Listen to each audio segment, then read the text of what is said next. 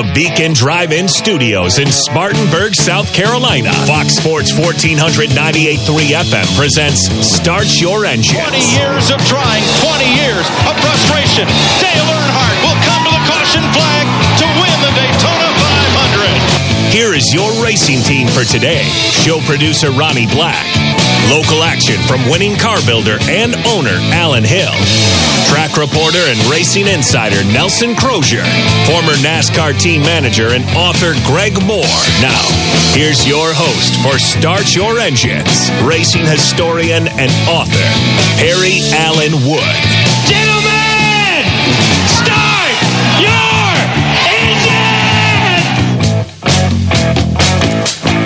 Good morning and welcome to Start Your Engines on Fox Sports Spartanburg from the Beacon Drive-In Studios. And uh, welcome, Greg. How you doing this morning? Well, just look forward to Saturdays because we get to do something. And we got something to talk about today. That's right. Got a lot to talk about. A bunch. I mean, this, this, this one time when you, you need more time, but so much has gone on. You know, everybody's everybody looks at this, looks at that.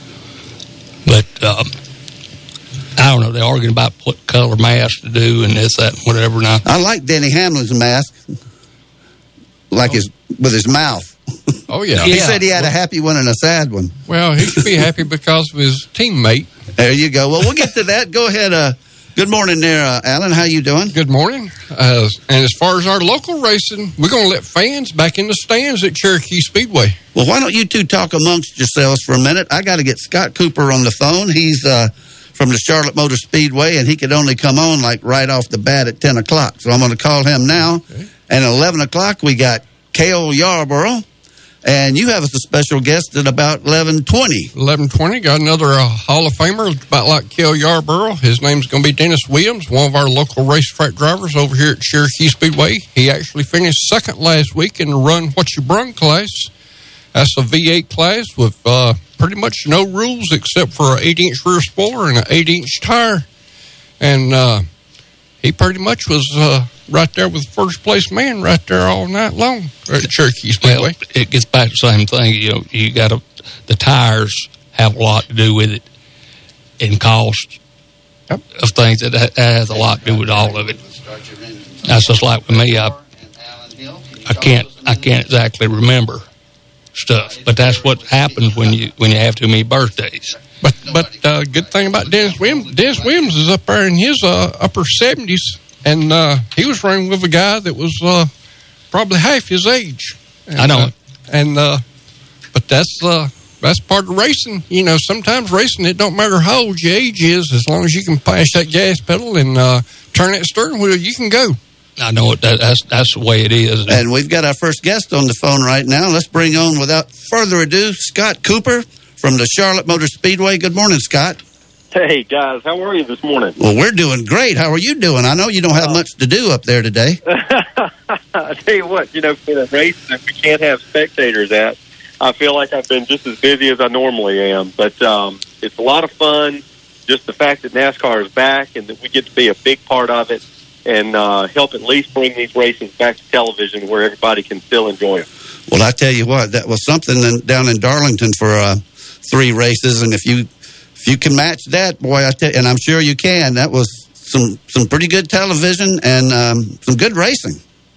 Well, I'll tell you, you know, we certainly want the fans to be here with us. We wish we were able to make that happen, but any race fan that didn't enjoy what they had a chance to see at Darlington, um, something just must be wrong and they must be missing out because that was a great way for NASCAR to come back, um, for NASCAR to be the the first major league sport with live competition back on television since all this craziness with the pandemic began um, is really something special. And, you know, it's an honor for us to be part of it at Charlotte Motor Speedway. We were very, uh, you know, very concerned when all this stuff first started with the pandemic and, and races had to be postponed and NASCAR was looking at the schedule that we would not get to run the Coca-Cola 600 on Memorial Day weekend. And, you know, we've been able to do that for nearly six decades. it's such a big part of this race and who we are to be able to do it on that signature Sunday and and say thanks to our U.S. Armed Forces. And we are so thankful and feel so blessed that we were able to work out something with the with the governor, uh, Roy Cooper from North Carolina, and all the state and local health officials to be able to make this race happen and happen uh, tomorrow night, Memorial Day weekend, the way it the way it should be. Yeah, it's a, a huge tradition. I know Greg's sitting here, and he was a part of it as a as a participant, as a as a team manager for all those years with Bud Moore's team, and and I was as a spectator. I saw quite a few of them myself. So uh, it's just a tradition um, for Memorial Day. It's like. Uh, you know, Indianapolis in the morning, or actually, it used to be. I guess it's uh, it'll come back someday. Maybe Monaco in the morning, Indianapolis at midday, and Charlotte at night. And it's um, yeah. I always used to call this Christmas. well, you know, we always felt honored to be the grand finale of the greatest day in motorsports with those three events, like you talked about. But you know, this year is even more special for us because you know Indy got postponed, Monaco got postponed. So for us to be the only show, it gives us uh, a lot of pride to be part of NASCAR and to be able to walk out what we want, to be able to to find a way to do this and do it safely. And, you know, the plan, the process that was put in place at Darlington with the uh, pre-health screenings and all of the um, advanced things that they did for decontamination and sanitizing and cleaning and making sure people stayed uh, apart from each other and social distancing and stuff like that. You know, at Darlington, it all worked.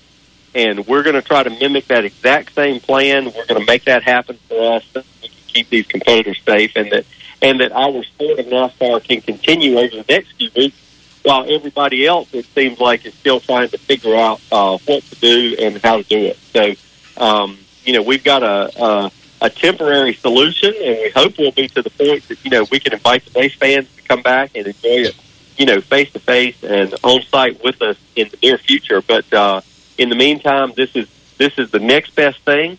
There are a lot of great storylines to watch going into the Coca Cola 600. The racing was great at Darlington. So uh, right now, I feel like we've got some um, momentum, at least to drive some people to tune in to Fox at six o'clock on Sunday night and uh, enjoy something special. Give us a chance to entertain America and kind of bring a little sense of normalcy back to everybody's lives that have been so uh, so torn up by this pandemic.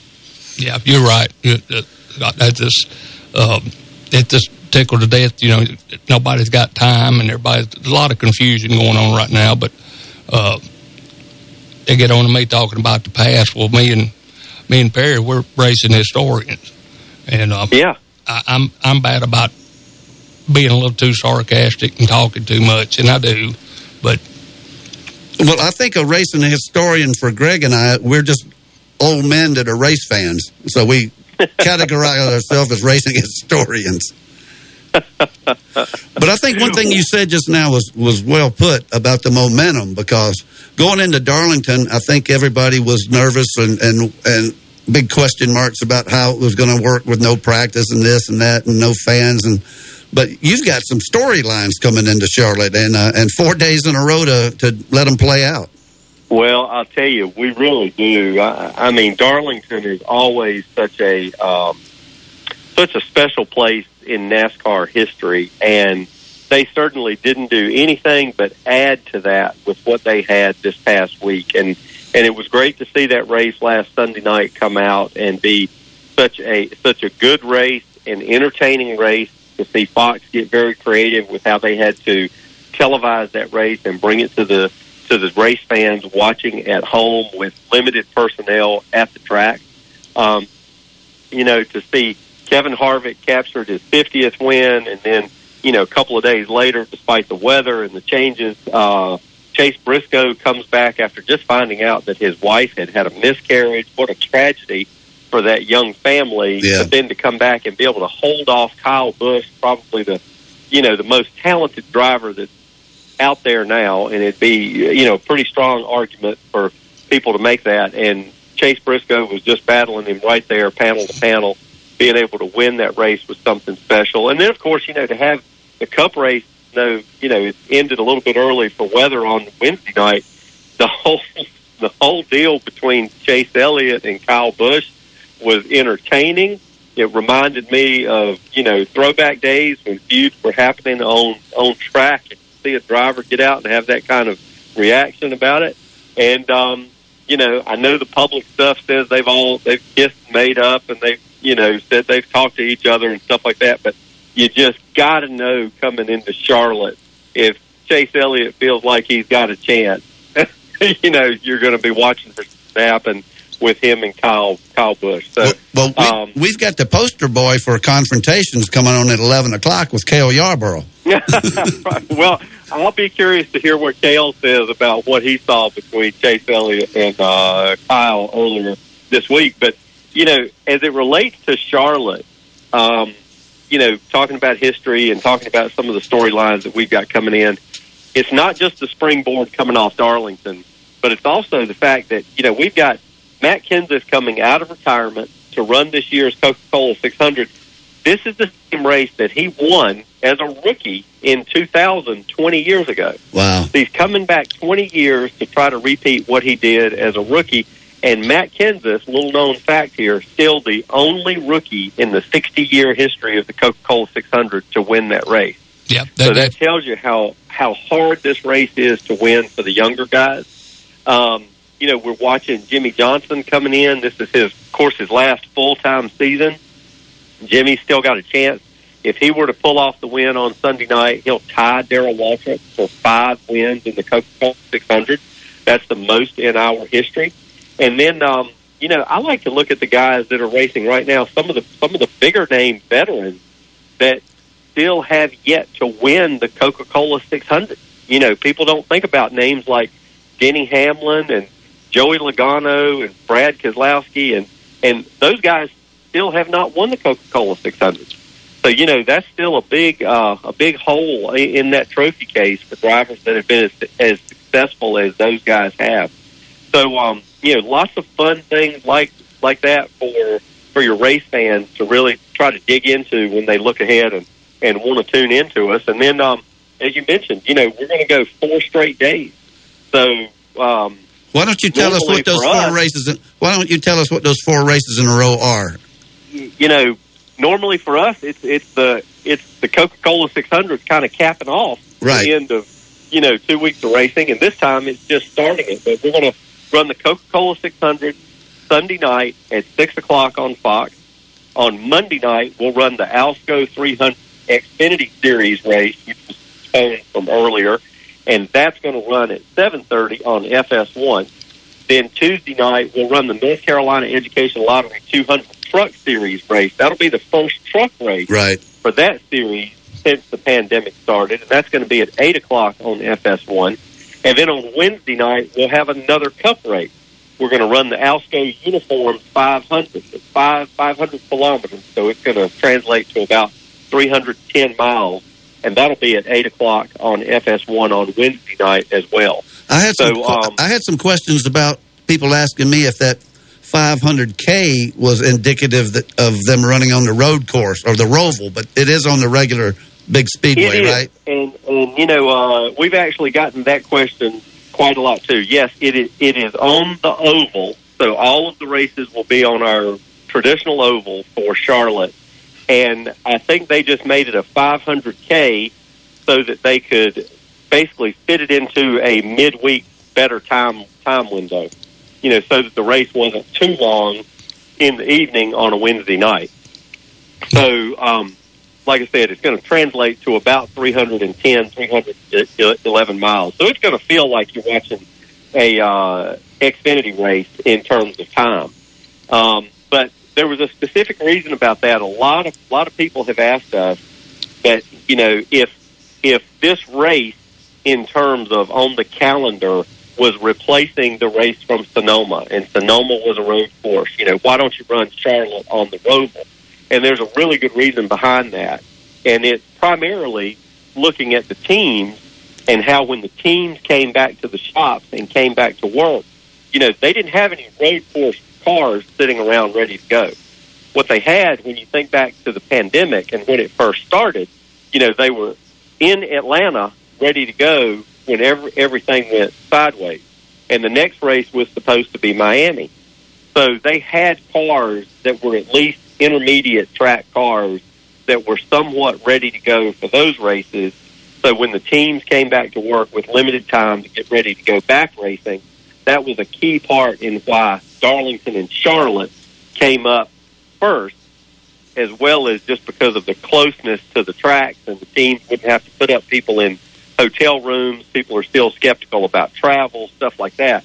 So they could do it with driving distance, but also because it would give them the best chance to get the cars ready to run quickly.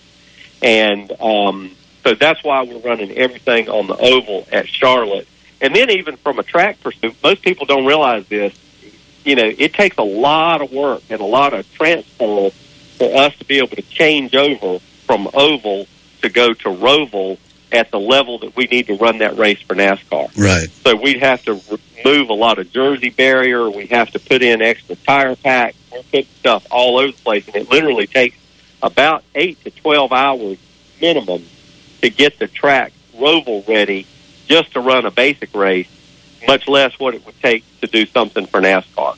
So to be able to turn that in the tight frame with three races preceding it really would have made it too difficult to run. I don't know if y'all still do this or not, but I remember Humpy used to. Uh, he had the big flush or something there. To they flushed all the toilets at one time to make sure that uh, plumbing would hold up. I don't guess you'll need to do that this year, will you? No, we will not have to do that. I'll tell you, I, I was um, uh, I was actually here for uh, some of those royal flushes we call Royal flush, okay. and um, you know that that was something that was always something fun that we did. It it really did have a practical function to it because we were testing the pipes, testing the plumbing to be sure we were going to ready be ready for race day. Um, but you know, it was all something that was also fun for the fans to see, and they knew we were thinking about them, knew we were getting ready for them, and um, it's going to be very bittersweet this year for us to run the Coca-Cola 600 without spectators, without the fans, because that's who we work for all year round, is to try to put these events on so the fans can come and enjoy them and create some memories that hopefully are going to last them for the rest of their lives. Um, so we're very disappointed that we can't have the fans with us, but we understand these are crazy times and crazy circumstances, and we're all doing something differently from how we were doing it, you know, two months ago. And um, this just a adjustment. We know it's not going to be forever. It's going to be temporary. And in this temporary time, we're just glad that we can play a big part in uh, bringing NASCAR back to a worldwide audience and let people all enjoy it together, at least on television. Well, I think everybody will have a special memory for this year, the the year they watched the 600 on the couch with uh, with all the other race fans in the country. And um, uh, I know you're busy as a beaver right now, and I know Greg and I and Alan really appreciate you coming on. Um, you're, you're a wealth of information and and so well spoken. I hope we can have you on again later on in the year when uh, you have your other races. Guys, we will definitely have to do that again. And uh, before you let me go, I just want to say Go right ahead. to all those military servicemen and women that are out there. Um, that is one thing that will not be lost on us tomorrow night. And for our U.S. Armed Forces, paying tribute to them every year at the Coca-Cola 600 is a big part of who we are. And I think when you see this broadcast tomorrow night, you're going to still feel that. Um, you're going to see a lot of military tie-ins, a lot of salutes. We're very proud that the race cars are coming back with the names of fallen servicemen and women across their windshields to honor them. Um, and we're also going to still have, just like last year, that mid-race moment of remembrance where NASCAR is going to bring all the cars down pit road. They're going to stop, and we're going to have about a 30-second moment of silence there for everybody to, to, to pause and just think about why we should be thankful to these men and women that have given the ultimate sacrifice so that we get to do what we do because of what they do. And um, that's not lost on us, and we just want to say thanks and, and uh, encourage all those men and women in service tune in and watch us because we want to say thank you to them directly. Yeah, Well, we, de- we definitely need to, to thank. Uh, I, I get Memorial Day mixed up sometimes with Veterans Day, and I, I, I get kind of confused. But uh, anyway, very uh, kind of. I have to be reeled in sometimes because so many, so many, so many things happen. Well, it's easy to get that mixed up. The Memorial Day is for the, the the soldiers we lost. I mean, every day should be Veterans Day, but uh, this is particularly for uh, uh, those that were lost or uh, killed in action or, or missing or unfortunately there's a lot of them scott thank you so much for coming on and uh, we appreciate everything you're doing for the veterans and for the to keep the memory alive of, of these soldiers and sailors and uh, thanks for coming on. I hope we talk to you again later this year You got it, guys. We would love for everybody to in this state to tune in to Fox tomorrow night at 6 o'clock and enjoy a great race with us. okay we will and the whole world will be watching thank you scott and that's scott cooper from the charlotte motor speedway well it took us two weeks to get somebody from charlotte but did a good job there greg Well, it, it- it's like I say that it's like Cale said one time. He said, and he might say it again. He said, Greg Moore called, what do you do? Well, I'm gonna worry him to death. Okay, well, we got we're about five minutes late for our first break, so let's take that right now, and we'll come back and we'll have a few minutes to shoot the bull before uh, before Nelson comes on. You're listening to Start Your Engines from the Beacon Drive-In Studios in Spartanburg. Start your engines. We'll be back after this quick pit stop on Fox Sports 1498.3 FM. When John B. White Sr. opened the Beacon Drive-In in 1946, he probably couldn't have imagined email, the internet, or heck, even Morgan Square having a fountain. But I'll bet you Mr. White always envisioned the Beacon offering great food and tremendous service. And now, 70 years later, that tradition continues. You can't count on everything, but Spartanburg has always counted on the Beacon Drive-In for 70 years. That's decades aplenty. The Beacon, where the food is always good since 1946. Speedy Lube in Inman says to save time is to lengthen life for you and your car. Let Speedy Lube, Asheville Highway in Inman, lengthen the life and performance of your vehicle. Speedy Lube offers professional ASC certified mechanical service for your car. Be it an oil change, AC work, tires, brakes, front end, or any type of major or minor repair. Trust Speedy Lube in Inman. Open weekdays from 8 till 6. For fast, fair, and friendly service, visit Speedy Lube, Asheville Highway in Inman. Fox Sports 1400 now has an app. Like mozzarella sticks? No, it's an app for your phone. My phone is hungry? Okay. So for the rest of you, download the Fox Sports 1400 app today with our elite audio text line. Just search Fox Sports 1400 in Google Play or the App Store. Download our app today by searching Fox Sports 1400. Man, I need a new car, but I have no idea where to look. Have you tried Impex Pre-Owned at Bowling Springs? Pre-owned? I'm not looking for something with lots of mileage on it. That's why you need to go to Impex Pre-Owned because they have a huge selection of new model cars and trucks with low mileage. Well, that sounds great, but I got to stick to my budget. And that's another reason why you need to check out Impex Pre-Owned. New model cars with low mileage at thousands less than you'll find anywhere else. Call Yvette today at 864-327-9297 or check out ImpexPreowned.com. Impex Pre-Owned. Quality used cars made easy. Get ready for a slam dunk during the Nissan Now Sales event at Greer Nissan. It's Markdown Madness, and you'll score big with huge savings and low payments on all your favorite Nissan models. Get in the zone in an all-new 2020 Nissan Sentra for only 129 per month. Take your pick. You can drive a 2020 Nissan Altima or Rogue for only 199 per month, or score a new Titan pickup and save up to 30% off. Get big savings on our large selection of used vehicles too. And if you need credit, come and slam dunk on savings during the Nissan Now sales event at Greer Nissan today. Low prices, big selection, and committed to quality customer service. Come see us on Wade Hampton Boulevard or shop online at GreerNissan.com. Call 864-479-1197 for more details. Are you sick of all the cookie cutter, boring barbershops? If so, you need to visit the Iron Spur Barber Company in Hillcrest Shopping Center. At the Iron Spur Barber Company, professionalism and customer service is their top priority. Owner AJ West makes sure that every customer gets exactly the haircut they want when they sit in his chair. So if you want to get your hair cut like you like it and in a fun man cave like environment, then give AJ a call at 864 466 5289. The Iron Spur Barber Company offers military and first responder discounts, and everyone is always welcome, even Clemson fans. First time visitors mention this ad and get $5 off. Call for an appointment today at 466 5289. The Elite Audio text line is open via the Fox Sports 1400 app. Download it now by searching Fox Sports Mics hot. 1400, either at the Apple Store or via Google Play.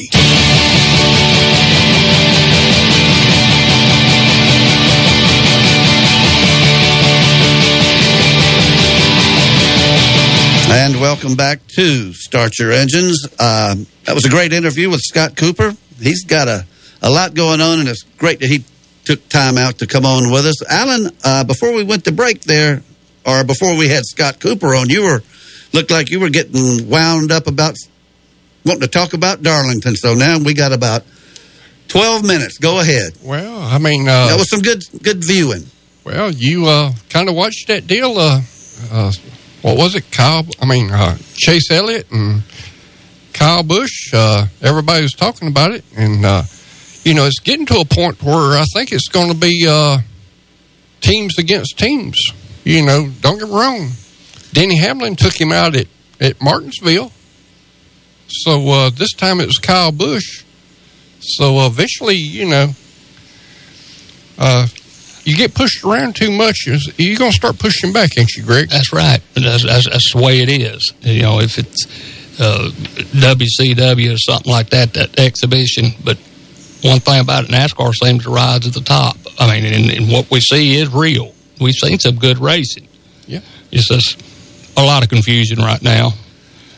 And um, I can't, I get confused myself. Well, I tell you the uh, the racing I thought on Sunday was uh, I, I, the biggest thing I took away from there was um, Harvick was back by winning that thing. Uh, who picked Harvick, by the way? Nobody. Nobody picked Harvick. Nobody picked. Uh, nobody picked Harvick. Right, I, I want to make a rule change right now. By the way, I, and I thought about this because we're going to have some Wednesday races. We're going to have uh, we're going to have one this week. We're going to have one next week. I think at Bristol. Um, but um, whoever you pick on the show, you get them for Wednesday. Okay. So really, you're picking two for one. I I thought about that when I saw Chase about to win the Wednesday race, and uh, he didn't. But um, I said, you know, I, this we're wasting a race here. So whoever you pick, you get them for two races. But no, the um, and Jimmie Johnson that was uh, that was another. Uh, just uh, if if Kyle Busch can misjudge one, I think Jimmy did too because he he just screwed up. He had uh, the segment one. Well, and Ricky Stenhouse on the first lap, coming off turn, you know, making it three. Well, we wide, knew somebody three- was gonna wreck on the first wide, lap. Three wide first lap. Uh, you know, I mean, that's uh, you know, sometimes you got to sit back, but I mean, it is a long race. Yeah, I mean, it is. It is, and it's still, uh, it's still Charlotte World 600, and it's just a lot of tradition. Uh, Indianapolis, Yeah. I'm amazed at. You know, they're moving up stuff around. Uh, I have trouble remembering things. And if you and if you notice that first pit stall at Darlington kind of paid off for Kevin Harvick. I mean, we always talk about pit road and stuff like that, and pit road speed and positions on pit road. He got out front, and you know, it Yeah, kind of paid off for him on that Sunday race there. You know, um, Johnson's accident wouldn't have been an accident, but he timed that right right there coming off of that corner where the car that he tapped, who that was um, uh, the 17 car. Yeah, uh, I can't remember who that is right off the bat. I'll tell you here in just a second. But he bounced off the wall and came back and hit Johnson again, and that just sort of, uh, you know, uh, Which I know we're going a lot faster nowadays than what we used to. But David, croquet balls. But, but but David Pearson used to say, "Boys, you got to at Darlington, you got to set a guy up to pass that guy." Chris Buescher. You got to set him up down the straightaway to be able to pass him before you get to that corner at Darlington. Because everybody knows how tight it is. But, you know, these boys going on the bottom of that racetrack like they were back in the day, I don't think you went in there on that bottom of that racetrack like you did. Used to be at Darlington in, in the good old days. You didn't know what was going to happen. You know, real competition is it's like the truth. Truth is a better story than than some of the makeshift stuff. But NASCAR always seemed to come out on top. So well, in the good old days, that was the fourth turn, right, Greg? yeah, Well, I don't, I don't know if y'all watched it or not, but the good old days, if you turn tuned into the race there for the, I, I still call it the, well, it's the Xfinity race. They had the 1985 Bristol race on. I saw that. And Jack Ingram and all them boys, Tommy Houston, Yep. Larry Pearson, Yep. they was all out there racing these old cars. And boy, I loved that. I loved the looks of them cars. And who won? That's a good question. I Uh, tell you, one of Greg's, uh, one of the one of Brett Greg- Bodine. Brett Bodine, Brett Bodine and- ran and over Bud G. Moore on the pit road Robert at Charlotte. G, Robert G's car and, Yeah. the, and the yellow five. Yeah, the Levi Garrett car. and Levi Garrett car, Robert G. And the thing about it, I had no idea who was going to win that thing, and I just sort of stumbled onto it, and I went, "Oh!" And and who was it? Uh, Larry Nuber and those guys, those announcers were so young, and um, of course, you know, it was only thirty five years ago. And and you noticed that car that finished second there started out with the V6 there. Oh. Had the little V6 motor. That boy would get through the corners, but boy, them big them big motors showed down that straightaway. Benny Parsons was the other guy, and Benny says, uh, "This is going to show us a lot about what it's going to be like in '88 and '89 when uh, Cup cars go to six cylinder," and uh, that didn't happen. It didn't happen, but uh, them them six owners. Whenever I worked for uh, David Pearson, and uh, we had V6s then, and uh, but they would they would they would run. Greg, did y'all have V6s? Did y'all y'all experimented with them a little bit, didn't you? We did, and uh, they had sent us some parts to put it together, and um, trying to think of the guy that. Uh, anyway, the V6 stuff just didn't seem to work. I don't know if it's changing the noise.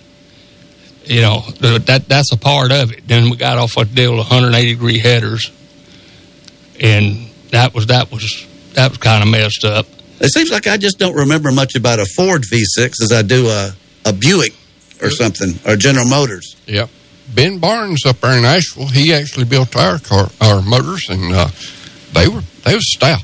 I They was good. Yes, they were. good. They were good. But getting back to Darlington, um, I thought that was uh, uh, the Sunday race. Uh, once once Harvick got out there, he sort of checked out and was gone. Uh, some pretty good action. A couple of cars banging off the walls there that you expect. Like uh, it looked like uh, Byron was going to do pretty good there, and he couldn't stand prosperity. Yep. Won the first two stages there, was looking good, and sometimes, you know, I ain't gonna say it, driver runs out of talent. Well, he, he ran out of blacktop, that was for sure. And uh, then uh, the next race was supposed to be the Xfinity race, but it got rained out, so they ran the. That was on a Tuesday night. So on Wednesday night they ran the the, the shorter 500 kilometer uh, Cup race, and that was the one where uh, I think uh, I think I detected a a little um, conspiracy there with uh, one teammate taking out a guy so the other teammate could win. But the thing about it is, uh, I'm not saying that didn't happen. I'm not saying it did, but I know that Hamlin was out of tires, and I don't think he could have held off Chase Elliott.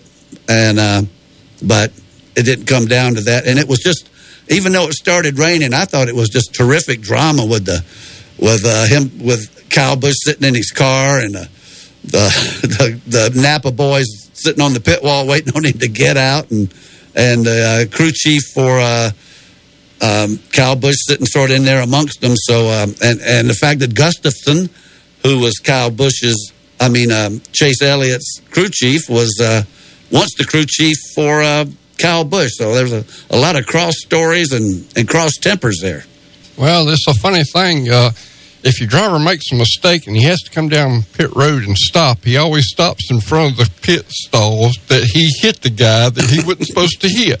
It's like we've always said. Only real men run dirt. And instead, if you're going to have a fight, do it on the front straightaway. Yeah. Well, the, the thing is, uh, those guys, competitive guys, it, it's it's all it's all real, you know. And NASCAR always seems like sometimes we think they're not too smart, but they always seem like they come back. Uh, Rock God over at Cherokee Speedway, he used to tell us over at drivers meeting, he said, boys, if y'all going to fight, fight on the front straightaway so the crowd gets to see it. He'd look over at the police. He said, now y'all wait about 10 minutes. And then he said, walk on down there after about 10 minutes because somebody's wanting out of it. ten, ten minutes might be too long. 10 minutes might be too long, but somebody's wanting out of that fight. Don't you worry. It'll be a whole lot easier for you. Well, you know, it was I actually did not have the sound turned up, and I can't remember why, but I didn't have the sound turned up. Uh, but I was watching every bit of it, or I didn't have it up loud enough. And I don't know if you could hear through the masks, or I, I don't know if you could hear what Busch and and Elliott were saying to each other or not. But uh, it was good to know that Kyle Busch wasn't coming up with some cockamamie excuse. I mean, at least he owned up to it and um, and said he wrecked him. And now he didn't say he was trying to win the race for his teammate, but he did. Uh, um, which I don't think I actually believe that. I think I, I think he was going to wind up in about tenth place if he didn't get in that spot, and Harvick wasn't going to give him any room, and Elliott was already checked out and gone. He was fixing to win the race. He knew he knew if he couldn't get up there in that spot that That's he was right. going to be hung out to dry. That's right exactly there. right. I mean, he misjudged it. It ain't like Denny Hamlin whenever he hit Chase Elliott at, at Martinsville and knocked him slam up the racetrack. I mean, that's the deal of a Darlington. He moved up. He knowed he had need to get in that little spot. And whenever you run your speeds down that straightaway, it is a it's split. It's a split decision to get in there. Well, he know he knowed he was going to be tight getting in there.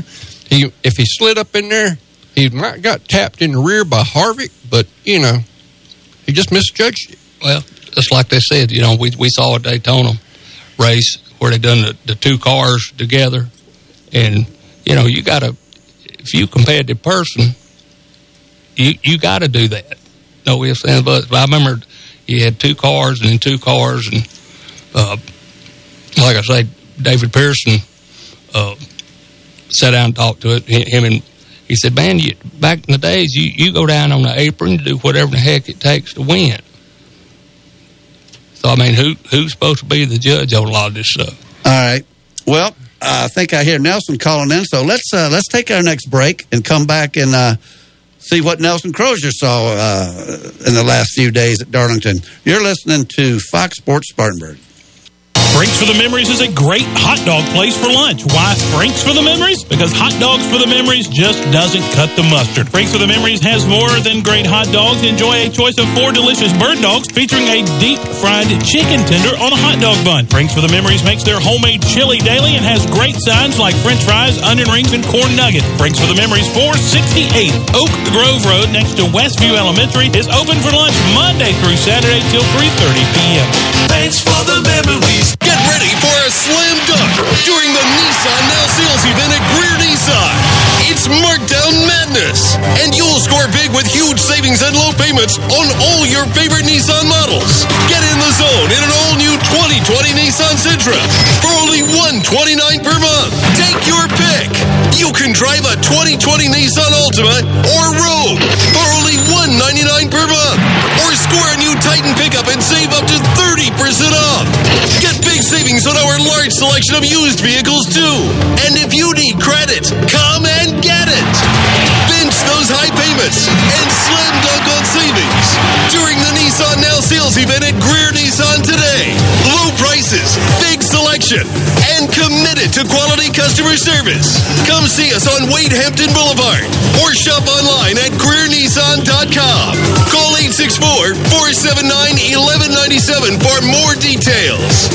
Why waste your time hand washing your car when you can get the job done in minutes at Pars Quality Car Wash in Boiling Springs? Experience one of their excellent car washes today. Don't let crumbs, bugs, dirt, and other particles interrupt your car's overall appearance. Other car washes just basically rinse off your car and fail to get off the stuck on bugs and dirt that takes a little elbow grease to remove. Ask about their car detailing too. Visit Pars Quality Car Wash, 1929 Boiling Springs Road, and get a quality car wash done by hand. 578 9274. Make Phillips and Long Fuel Chesnee your source for propane in Spartanburg County. They offer propane for hot water heaters, cooking, and heat. They can fill your grill tank and get you ready for grilling season. Not only do they sell propane, but they sell a large variety of propane accessories such as grill tanks and other appliances that run on propane. If your propane tank is running low, call and they'll have it filled within one business day. Call them at 864-461-8511. That's Phillips and Long Fuel, located at 421 South Alabama Avenue in Chesnee. It's easy to jump on the internet and search for financial information. But what happens when you run into conflicting articles and need to separate fact from fiction? That is where Trent Lancaster can help. Trent is an investment professional at Janney Montgomery Scott, located in the Spartanburg office, who will take the time to answer all of your investment questions. He can help you develop a personalized financial planning strategy with the flexibility to adapt to your changing needs. Trent can also help you with estate planning, setting up trusts, income for retirement, and legacy planning for the next generation. Call Trent today for a complimentary portfolio review by calling 864 585 8282. That's 864 585 8282. Or visit TrentLancaster.com. Janney Montgomery Scott, LLC member FINRA, NYSE, and SIPC. The Dan Patrick Show. Weekdays from 9 to noon on Spartanburg's Fox Sports 1400. Now on FM at 98.3.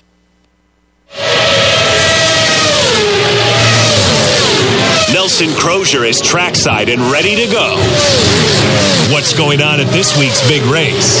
Let's go live to Nelson now. And welcome back to Start Your Engines. Good morning, Nelson. Oh, a whole lot happened. A whole lot is going to happen. Well, Where uh, do we start? well, you just jump right into it. Uh, we've uh, sort of scattershot the thing this morning, talking a little bit about uh, uh, Jimmie Johnson screwing up and uh, and sort of misjudging a a spot there, and then uh, Kyle Busch um, m- misjudging one bad with uh, the race on the line. So, uh, tell me what you take away from it, Nelson. You're a you're an astute observer, and I can't wait to hear your thoughts. Okay. Uh, Kyle uh, screwed up. Uh, he admitted it. I don't think we're going to see any retaliation. Now, weeks down the road, yes, it might happen, but uh, you won't see it today, uh, or you know, tomorrow or Wednesday. Uh, you know, uh, so far as you know, I'm sitting on pit road waiting for the driver to get out. Uh, NASCAR sent a bunch of security down, you know, in anticipation. I thought that was Uh, so cool. oh, They had three guys standing there between uh, uh, that car and uh, boys on the pit wall. That's it. Uh, the, I thought the biggest thing, uh, you know, the whole uh, race series there was the Xfinity race uh, with uh, Briscoe winning. Yes. Uh, his wife had a miscarriage that week. That was the uh, lowest point in his life. To come back and win that race.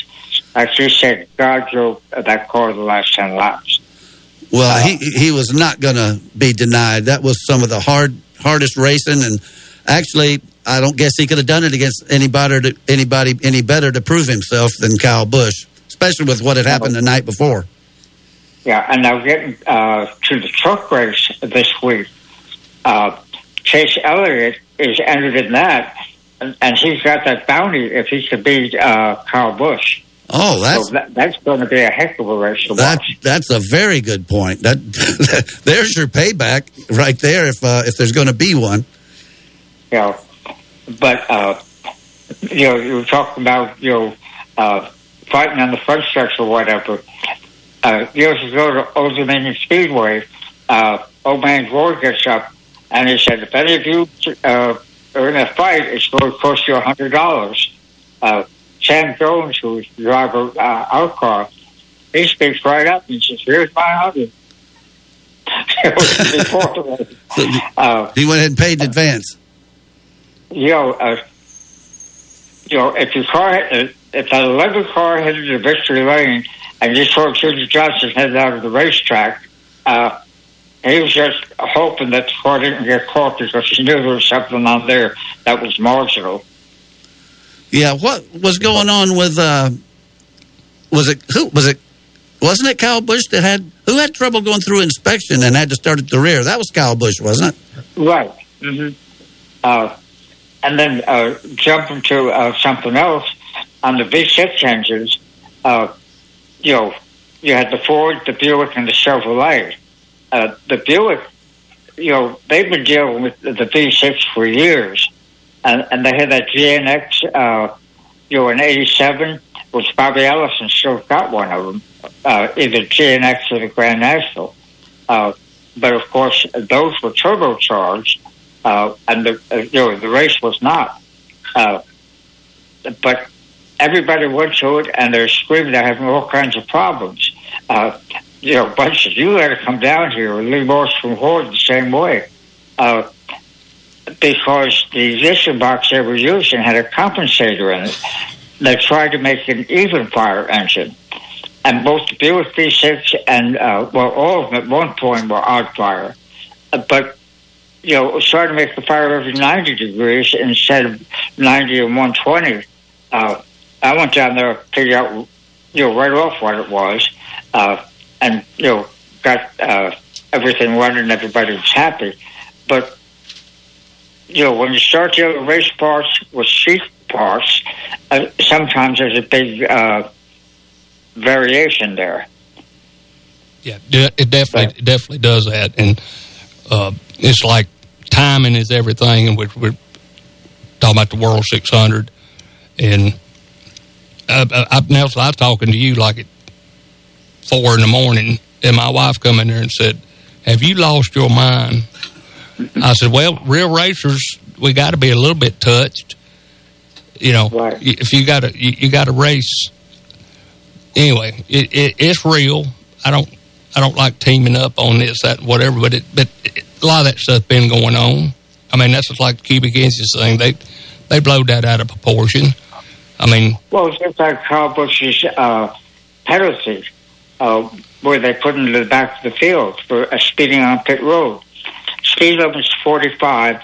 They give a five mile uh, variance there, which was 50. He was 50.02 mile an hour. Uh, you know, that was a, a judgment call, you know, but it, it made for good TV. Uh, uh, we're jumping all over the place today. Uh, Virginia wasn't going to let them have the race uh, races. So NASCAR said, okay, they pulled out of the state capital raceway. They pulled that race, and then the government said, oh, okay, you can go ahead and run Martinsville now. Uh, Pocono had everything closed, uh, you know, Pennsylvania, and then they, uh, you know, uh, re- uh, backed up and said, okay, we can go ahead and you can run Pocono. Uh, Delaware it's so locked up tight. If you're from out of state, it's a 14 day quarantine. And right now they have roadblocks set up uh, going to the beach. And, uh, you know, they're checking to see whether uh, you're a resident. If you're out of state, basically they say, hey, this is the rules. Turn around and go home. Wow. Uh, Nelson, I, I tell you one thing, um, and I'm going to get your opinion on. I, there's been so many huge changes just to just to get back on the track and, and get racing and going again and on the air. Um, but I think some of this some of these changes may stick. Uh, maybe the most prominent being a, a midweek or a Wednesday night race. I mean, I think that's working out real well. Oh, so far it really has. And you know, we used to have the Thursday night Thunder. Right. Uh, I loved it, and that was fantastic. Uh, you know, it's hard to change tradition, but this is a, given an opportunity to change tradition on a lot of it uh, without upsetting people. And they say, "Hey, this works. Let's keep it." I think it also works pretty good with a with no practice and uh, I, uh, and maybe even no qualifying. I mean, that's kind of wacky the way they uh, inverted the f- first half of the field and all that stuff, kind of gimmicky. But anyway, um, I don't know that anybody was was really out to lunch like I thought there was going to be um, on that first lap at Darlington. That that one guy spun out, um, but you With know that could have happened to anybody. Got, uh, you know, they've got uh, sensors uh, when they go testing on the springs, on the shocks, on the tires. They know everything they need to know, uh, and they're saving a lot of money and a lot of equipment being torn up. Uh, you know, by not having uh, all the practice. Uh, you know, it's a unique situation, but I think there's a lot to come from it. The other big thing they were talking about this week, and De- Denny Hamlin was very vocal about it, was a cone rule, uh, where the, uh, this really goes uh, way back, where you have the slow cars on the inside and the fast cars on the outside, and uh, you know, so instead of having a whole bunch of lap cars or slow cars interspersed with the fast cars, put all the fast cars out to the uh, outside, and the cars will go to the inside. Used to work great. We'll sway them slow track. So let's see whether at some point they institute that. But they didn't they give the the the the leader the option of being on the inside or the outside? Oh, that that's correct. That's always been uh, the deal. Yeah, I thought Uh, so. But uh, this way, the leader would automatically be on the outside. But the cars on the inside isn't. He can beat them no problem. Yeah, I guess it depends on the track. Let's get our picks in right now, and I don't know if you heard the uh, rules adjustment I made, but we're wasting a race by not picking the, the Wednesday race. So Right, whoever you, uh, I heard it. yeah, whoever you Uh, pick Sunday, you get for Wednesday because uh, I thought I was going to win last Wednesday before they took out Chase, although it wouldn't have counted. So anyway, you went first last week. Um, Alan, you go first this week. Oh, and nobody won last week, so. I think I'm going to go. Let's go with 88 car. Okay, Bowman, that's a bold move. Uh, I'm going to pick Keselowski before I give uh, Nelson a chance to grab him. Who you got there, Greg? I just keep thinking about uh, Penske and his stuff. I mean, you know, the cream rides to the top, and I know what I'm, but I, the Wood Brothers, I, I, I just keep have to saying that because uh, I didn't know that had a text or nothing like that, and come to find out, my wife is texting to and from, so they know what what's going on before I do. So, okay, so you're picking who? Benedetto? Yeah. DiBenedetto? All right, so he's got DiBenedetto. Um, I just texted Ronnie, who I forgot to mention this morning. Ronnie is, uh, of course, not joining us this morning, but he's very much a part of the show. And I, I did talk to him on the phone, uh, and he said he may call in in the second hour. So, Ronnie, if you're listening, just uh, text me your pick, and um, we'll add it to the list. But you go ahead there, uh, Nelson. Who do you pick? I already picked Keselowski. Yeah, I'm going totally uh, away from what I normally do. The 48 car. And that is, uh, I tell you, I, I I really hope he wins one before it's over with because he's, uh, I don't know, he he looked he he looked bad last week. I mean, I, I just thought it didn't look that wasn't a good for somebody of his Wait a minute. Uh, seven time stature. He looked fast. But he was fast. He looked fast. He looked good, but uh, something just happened there. Something did happen. He ran out of. Uh, his car was too long or something. Driver run out of talent. Well, again, for just a split second. And uh, I did get a text from Ronnie, and he's going to stick with Kenseth, who uh, I heard somebody else, I don't know who it was, pick him the other day. So, uh, all right, uh, Nelson, a couple of minutes left. Uh, you got any closing thoughts about what we might see at Charlotte? Well, all those are good thoughts. Uh, of course, Hendrick being within a stone's throw of the uh, the shop, you know, from the racetrack, they always put an extra effort for Charlotte. So, you know, anyone that Hendricks would be a good choice. But uh, like I said, Stewart Haas and Penske, they're strong wherever you go. So, you know, it's hard to choose. Uh, I'm uh, Hamlin's mask. I, I loved it. Why don't you have to? Well, some people did, some people didn't. But why don't you have a mask with your sponsor on it? Uh, somebody I mean, will come that's, up with that's that. a missed opportunity. Yeah, um, I don't like Hamlin, but I did like uh, I did like his mask. He said he had a frowny one too. So, uh, Right. uh, anyway, that was yeah. The ma- this mask thing is is gonna. Uh, Well, I'm, I'm sure to something that, evolve. uh, uh, most people don't know. If you're carrying a firearm, whether you have a concealed carry permit or open, it's a class four felony in most states to have a mask on. Yeah, I thought it was. I thought an adult couldn't wear a mask under any circumstances, whether they were armed or not. But uh, I mean, I was a Yeah, cop. well, I I, was a cop 30 years uh, ago, and I, I, that might have changed. Right. I mean, it, it's uh, the rules. Uh, they look the wrong way, but you know the fact that they have these roadblocks up in Delaware and whatever, we're fortunate where we are.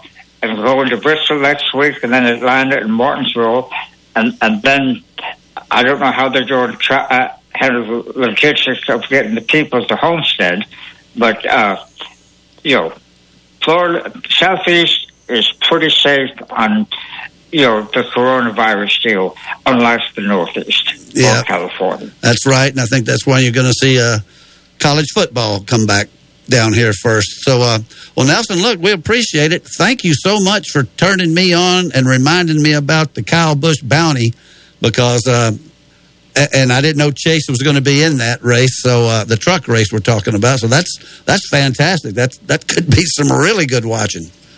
Yeah, well, uh, all came uh, took place after uh, you know Tuesday. Uh, well, I guess turned into Thursday. Uh, between Wednesday and Thursday, that's when they announced that he was going to have a truck. Okay, well, that's great. And, uh, and I, I think Mike Beam is supplying the truck. Okay, great, great stuff, Nelson. Look, take care of yourself, buddy, and um, I hope the weather cooperates so we can have some good racing this weekend. And uh, talk to you next week. Sounds good. All right, that's Nelson Crozier.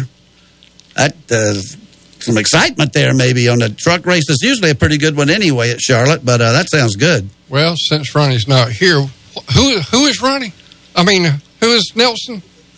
The smartest man we know. He is the smartest. No doubt. He is. He very good there. Uh, and you're smarter than me to come up with that. So, uh, all right, we're, uh, we're we're coming up on our our break here for um, the cross flags for halfway through the show, and when we come back, we're going to have one of my all time favorite drivers. I can't wait to get him on the phone, and uh, that's uh, the big man from Timmonsville, South Carolina, Cale Yarborough. Fox Sports 1400's website is SpartanburgSportsRadio.com. SpartanburgSportsRadio.com. WSPG Spartanburg.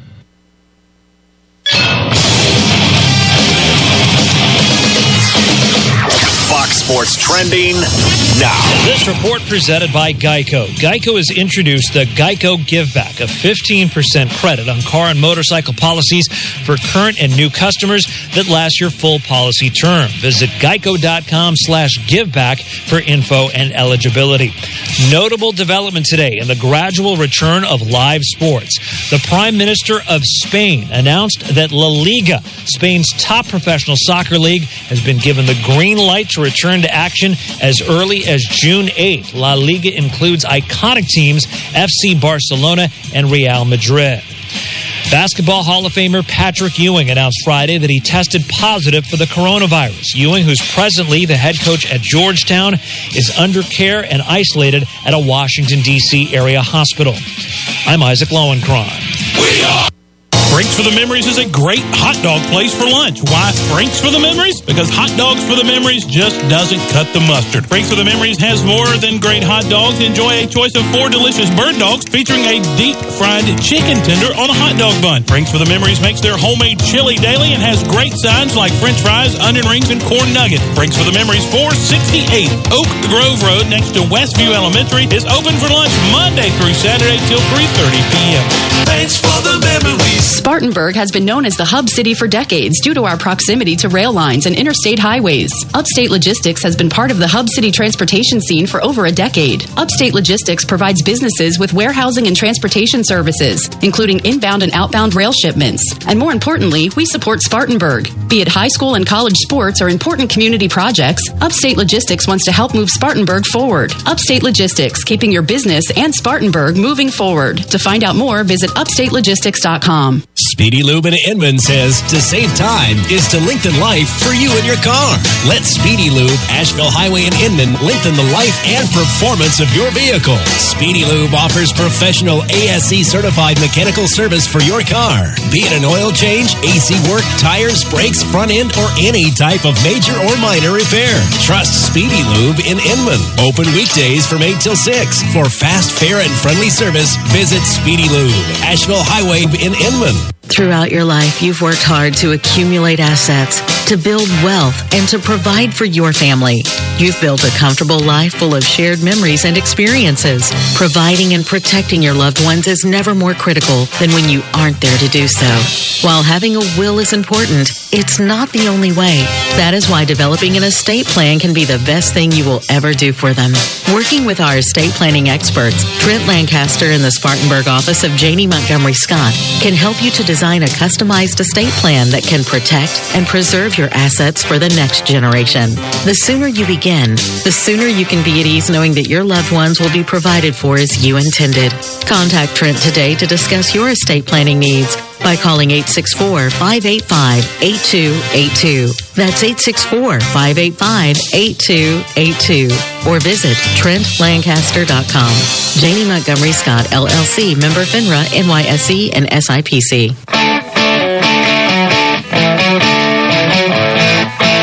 From the Beacon Drive-In Studios in Spartanburg, South Carolina, Fox Sports 1498.3 FM presents Start Your Engine. 20 years of trying, 20 years of frustration.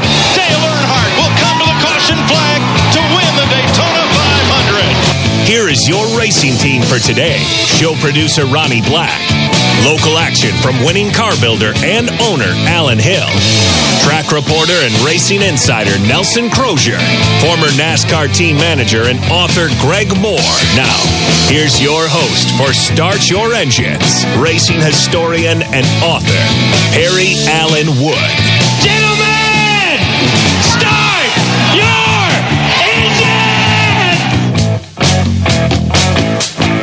And welcome back for the second hour of Start Your Engines. And it's my pleasure to bring on one of my favorite all time race drivers and probably for the whole country, Mr. Cale Yarborough. Good morning, Cale. Good morning, fellas. How y'all doing this morning? We're doing great. How are you doing? And I hear your dog's awake. Yeah, yeah, yeah. He's he's, he's after a, a goose out here.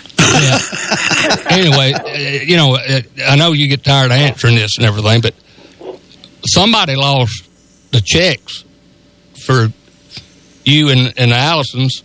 I mean, that, that, that made everything, captive audience and everything, and, and everybody worries you to death about it. But I went back and looked at it, and obviously I, I got a side with my driver. but after looking at it, uh, I think we had more to do with it than anybody. so I think you're probably right. Well, I got to ask you now. Um, for, as, as somebody that's crawled under the fence to get in and uh, gone over the rail to get out, you uh, uh, you you must have some thoughts on what you saw this week at Darlington, where uh, it was a Darlington we've never seen before.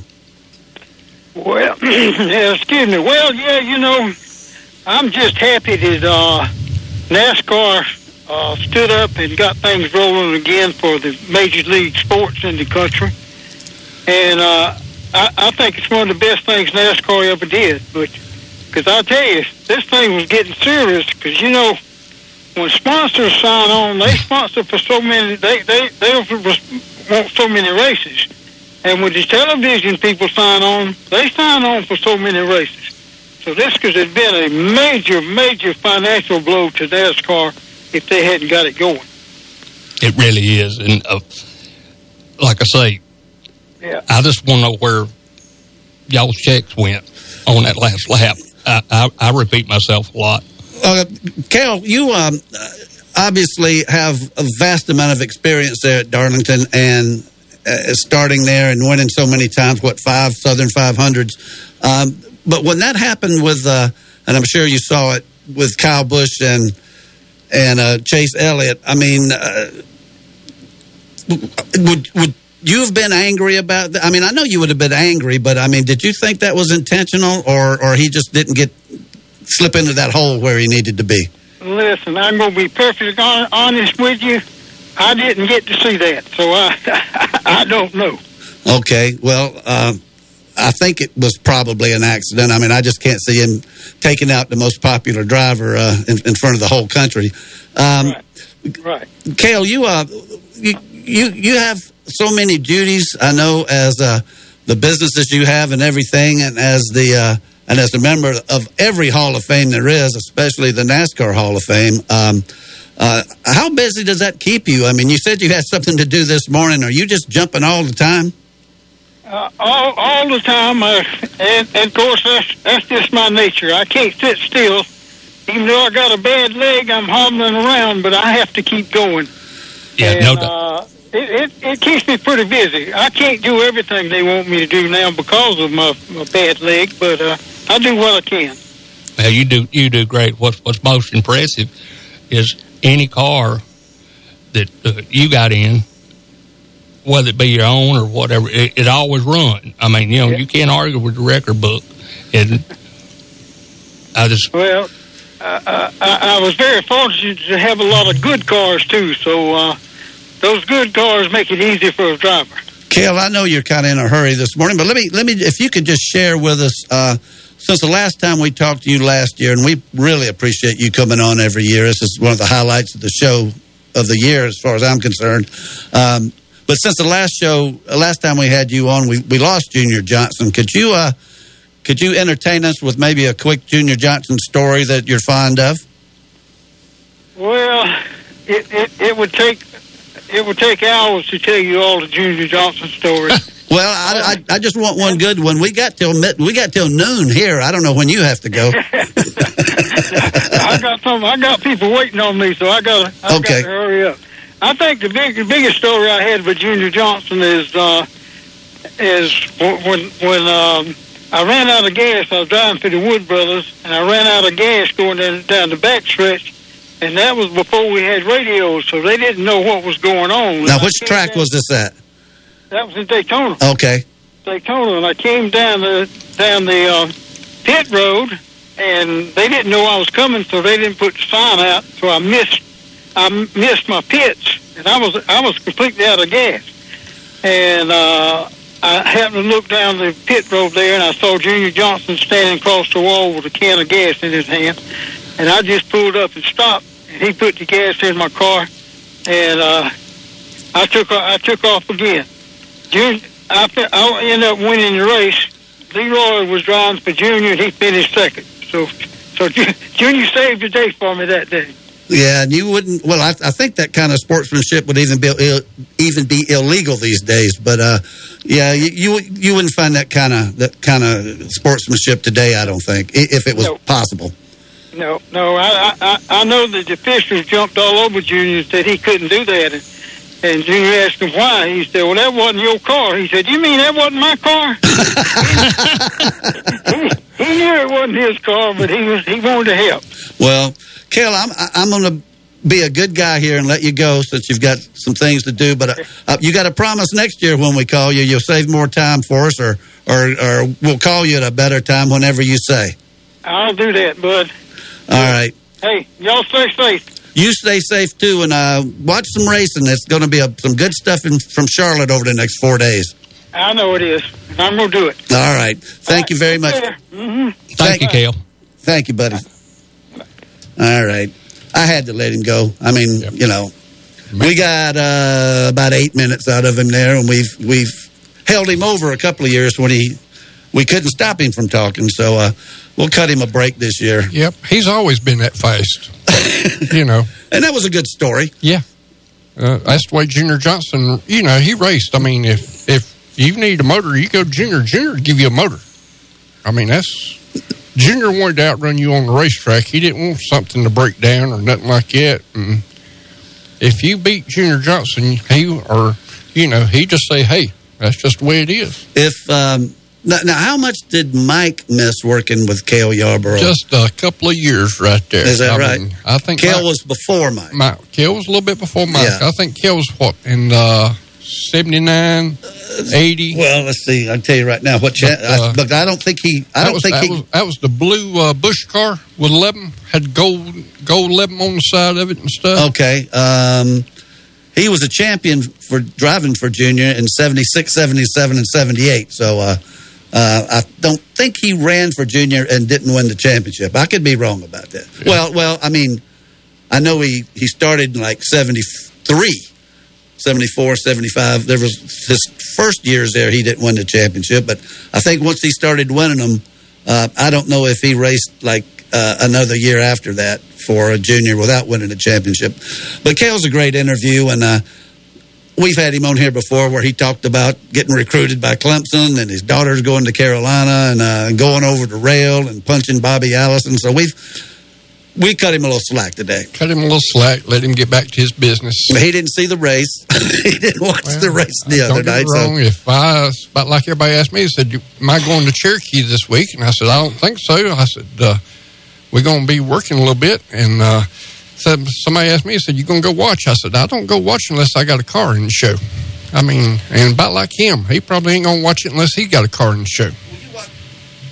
you watch him on television sometimes here lately, don't you? With these uh, I watch these apps or whatever it is you can get these Yep. uh, these things. Uh, so um, we got a couple extra minutes here that would have been dedicated to Cale. So uh, if you want to do some of your stuff here, and when we come back.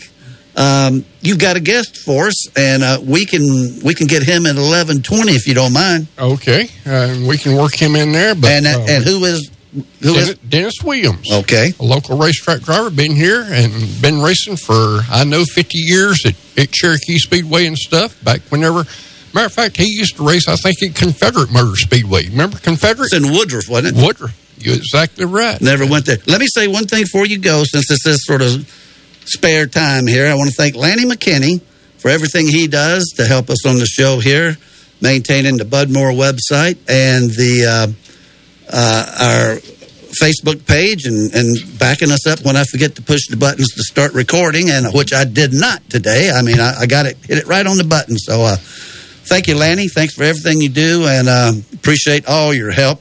Go ahead, Alan. You got uh, you got about six minutes. Six minutes. I'm going to give y'all a quick version of everything that happened on last week. We last week at Cherokee Speedway, we had seven divisions racing.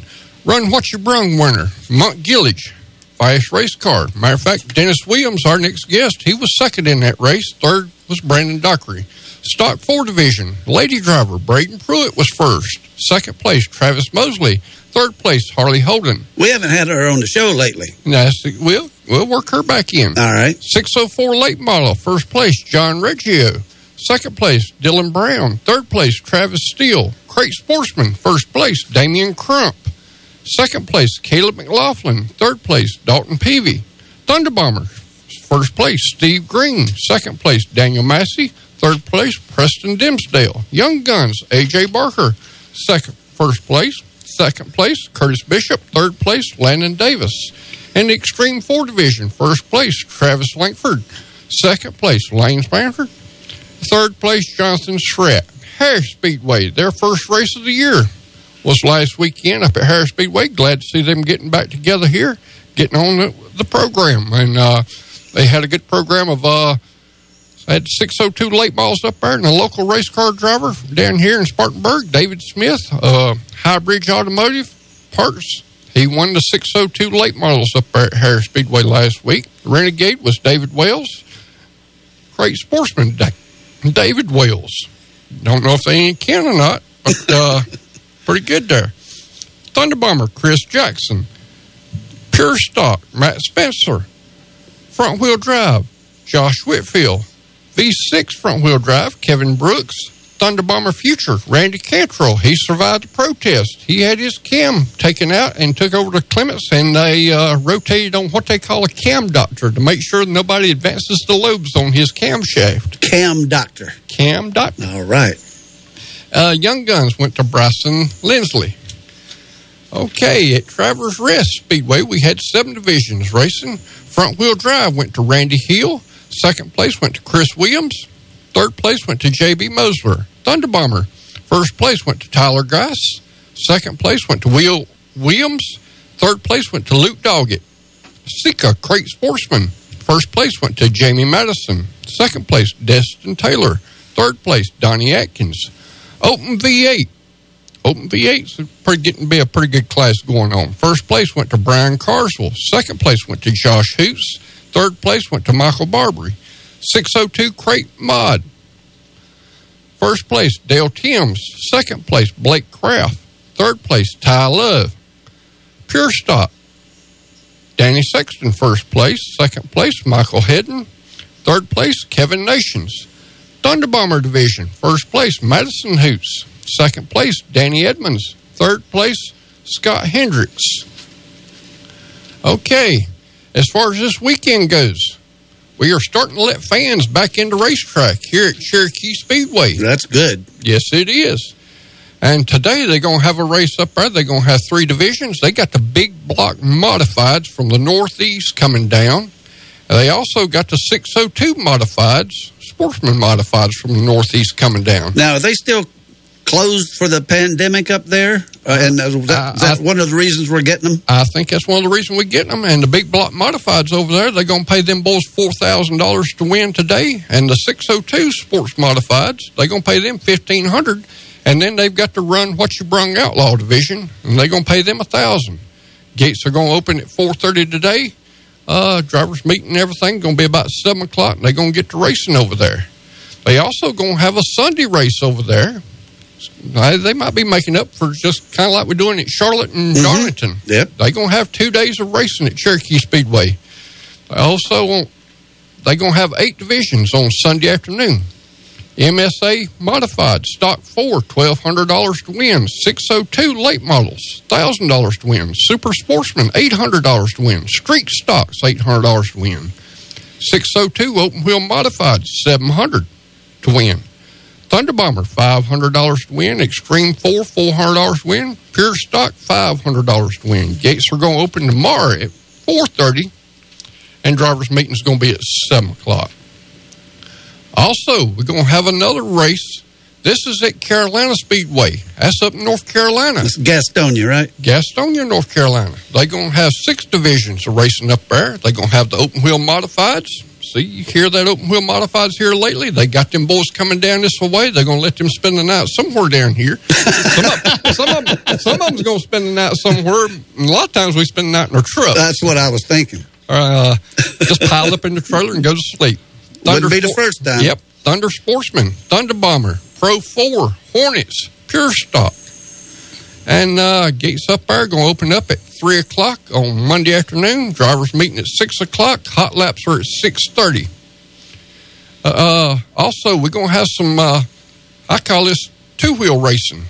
They call this Thunder on the Mountain. That's going to be at Travelers Rest Speedway. That's going to be all motorcycle racing. They got the flat track series coming in over there. Everybody knows that uh, owner of that racetrack over there, he likes these two wheel motorcycles and stuff, and uh, he's gonna he's built in some humps and stuff up there. So they also gonna have some uh, high jumping motorcycles. Plus, they're gonna have the flat track motorcycles going around that racetrack. This is also a Saturday and Sunday event. So this afternoon, them boys are actually qualifying stuff over there. Never have been to one, and uh, just watched a little bit of these flat tracks motorcycles on TV, and they get pretty exciting. But that's pretty much, uh, well, I say that, but uh, we also had uh, got a little phone call just a second ago from a good friend of mine. They had the World of Outlaws. That's up at, uh, they had their race at Jackson Motorplex. That's in Jackson, Minnesota. First place. World, that's World of Outlaws. That's our super late models. First place went to Ricky Weiss. Second place went to Brandon Sheppard. Third place went to Shannon Babb. Fourth place went to Chase Junghans. Fifth place went to Chris Madden, one of our local race car drivers around here. And eighth place went to Darrell Lanigan, who drives the Barry Wright house car. Uh, like I said, we've got uh, today, tomorrow, and Monday. Uh, as far as racing goes, uh, you can get out of the house and start going there. The concession stands I hear will be open. That's good. And I gave you an extra two minutes. Okay. Thank Hey, you very much. Well, you're welcome. Um, wasn't about to interrupt you because we're kind of we're kind of loose here for the rest of the way. Let me ask you this though: Did the uh, weather cooperate with everything this past weekend at the local tracks? Uh, well, it's uh, no rainouts or not many delays or anything. Uh, not yet, not that I know of. Uh, well, I hope that holds out I'm because it's getting uh, I'm getting messages in right now, and it's uh breaking news. Breaking news. It's coming in from somebody's phone number. Uh, Traverse Speedway sending me a picture live from Traverse Speedway, and uh, I don't know who this is, but uh, it looks pretty good. I'll have to play this during the break. okay. Well, uh, we know we got one listener. No, no doubt about it. And I, I, I gotta, I gotta thank a guy that really is a good talker, and uh, he's he's done a lot. I gotta mention Ernie Smith. He calls me, and uh, you know he, he he's used to straight line stuff, but uh, we'll get him on the show. Well, if I could remember his phone number, we'd probably call him now. Well, no, we don't need him right now. We need him maybe another week. We we we we're got a, another guest coming on. We're going to talk to Dennis Williams when we come back from this next break. And you're listening to Start Your Engines on Fox Sports Spartanburg. Want to talk racing with the guys? Call the Sign Force hotline now at 864 468 1400. Start Your Engine returns in a moment on Fox Sports 1400 and 98.3 FM. For years now, we've been telling you about Palmetto Spirit's tremendous wine selection. We've told you about Palmetto Spirits carrying special, small batch, handcrafted bourbons and whiskeys that you can't find anywhere else. But what truly sets Palmetto Spirits apart is their customer service. Jim and the entire staff knows wines and liquors and knows how to find you the perfect bottle for the perfect occasion. Palmetto Spirits, Reidville Road on Spartanburg's west side, where customer service is the difference. This is the sound a McDonald's bag makes when you grab it. Now that just sounds like a paper bag, but to Nate, it sounds like.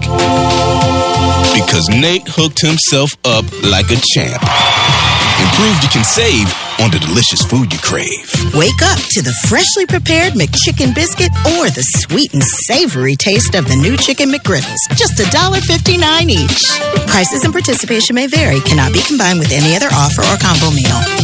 Spartanburg has been known as the hub city for decades due to our proximity to rail lines and interstate highways. Upstate Logistics has been part of the hub city transportation scene for over a decade. Upstate Logistics provides businesses with warehousing and transportation services, including inbound and outbound rail shipments. And more importantly, we support Spartanburg. Be it high school and college sports or important community projects, Upstate Logistics wants to help move Spartanburg forward. Upstate Logistics, keeping your business and Spartanburg moving forward. To find out more, visit upstatelogistics.com. When John B. White Sr. opened the Beacon Drive-In in 1946, he probably couldn't have imagined email, the internet, or heck, even Morgan Square having a fountain. But I'll bet you Mr. White always envisioned the Beacon offering great food and tremendous service. And now, 70 years later, that tradition continues. You can't count on everything, but Spartanburg has always counted on the Beacon Drive-In for 70 years. That's decades aplenty. The Beacon, where the food is always good since 1946. Mayhem is everywhere.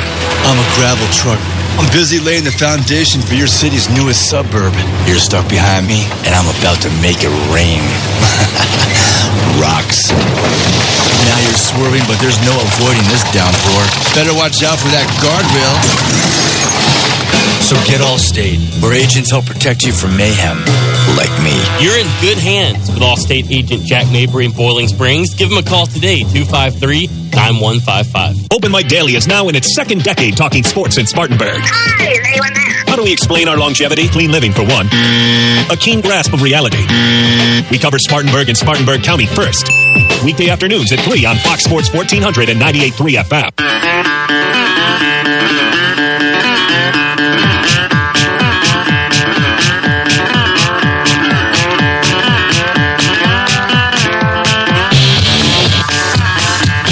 Welcome back to Start Your Engines on Fox Sports Spartanburg. And we have a special guest that Alan has arranged for us, Mr. Dennis Williams. Good morning, Dennis.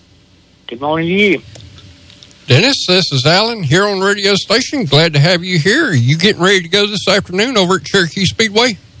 Yeah, I've been working on my car, getting everything kind of checked out, and getting my tires ready, and just about got it done, except for airing my tires and letting it down and loading it up.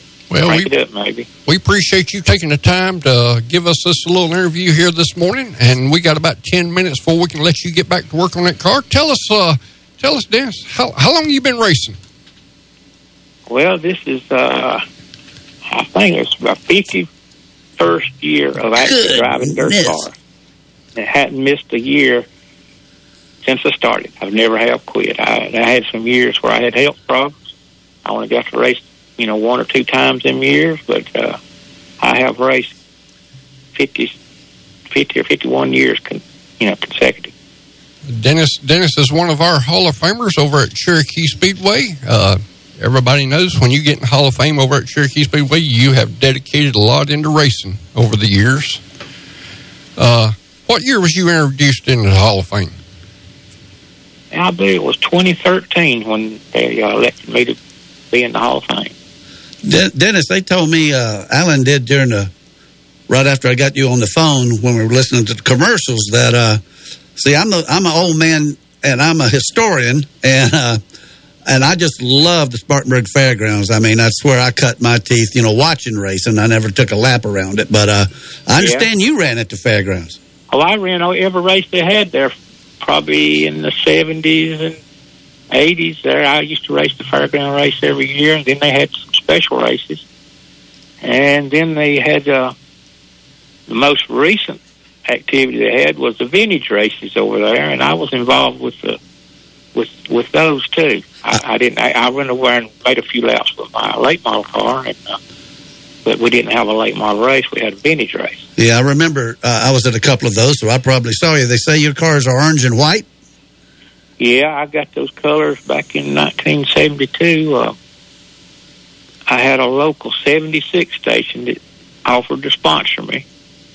So I, you know, went with 76 and the orange and white. And I stuck with it ever since. And uh, they don't sponsor me anymore, but, you know, everybody got to know me with those colors and numbers, so I stuck with it. So it didn't have anything to do with Clemson. Well, it did later on. Okay, all right. Not, not at the time, it was 76. And see, then I, I moved up from having a, a local sponsor, 76. I had uh, Oldham Oil, which was a 76 distributor for Spartanburg County. I remember they them. sponsored me. They sponsored me for till they sold out. So that's the reason I stuck with orange and white. But I'm also been a big Clemson fan, you know, too. And I got a granddaughter fixing to start to go to Clemson. Well, that's okay. Well, I got we got a lot of Clemson listeners, and I got a lot of Clemson friends. And although I'm a Gamecock, I have to uh, um, be friends with everybody. Alan, Yeah. Well, Well, I try to be. Dennis, I, I see you also. You build some uh, you build some dirt cars for people around here in Spartanburg. Yeah, I used to. I used to build a lot of uh, different types of cars. I built from late models down to to uh, uh, bombers or thunder bombers, or what they call now, four cylinders. You you know, back when I in the eighties, I built a good many. Yep. Eighties and early nineties, and uh, nowadays I'm just pretty well. I'm retired. I'm just work on my own stuff. we're talking to Dennis Williams. Go ahead, Alan. Uh, Dennis, I used to race against one of them cars. Uh, Greg Dimsdale had it. Uh, uh, owner, owner was Joe Wheeler, and that car would flat get around up there at Harris Speedway. Yeah, I built that car probably in about 1995, and he run it for about 20 years, Yes, or more did. than 20 years. He ran it up a couple of years ago, and uh, that car did real well. Yes, it did. And your car does well. Also, you used to race at Riverside Speedway before they closed it down. How many times, uh, you know, back in the day, we didn't keep up with track championships and stuff, but uh, Riverside was a favorite place for yours, wasn't it?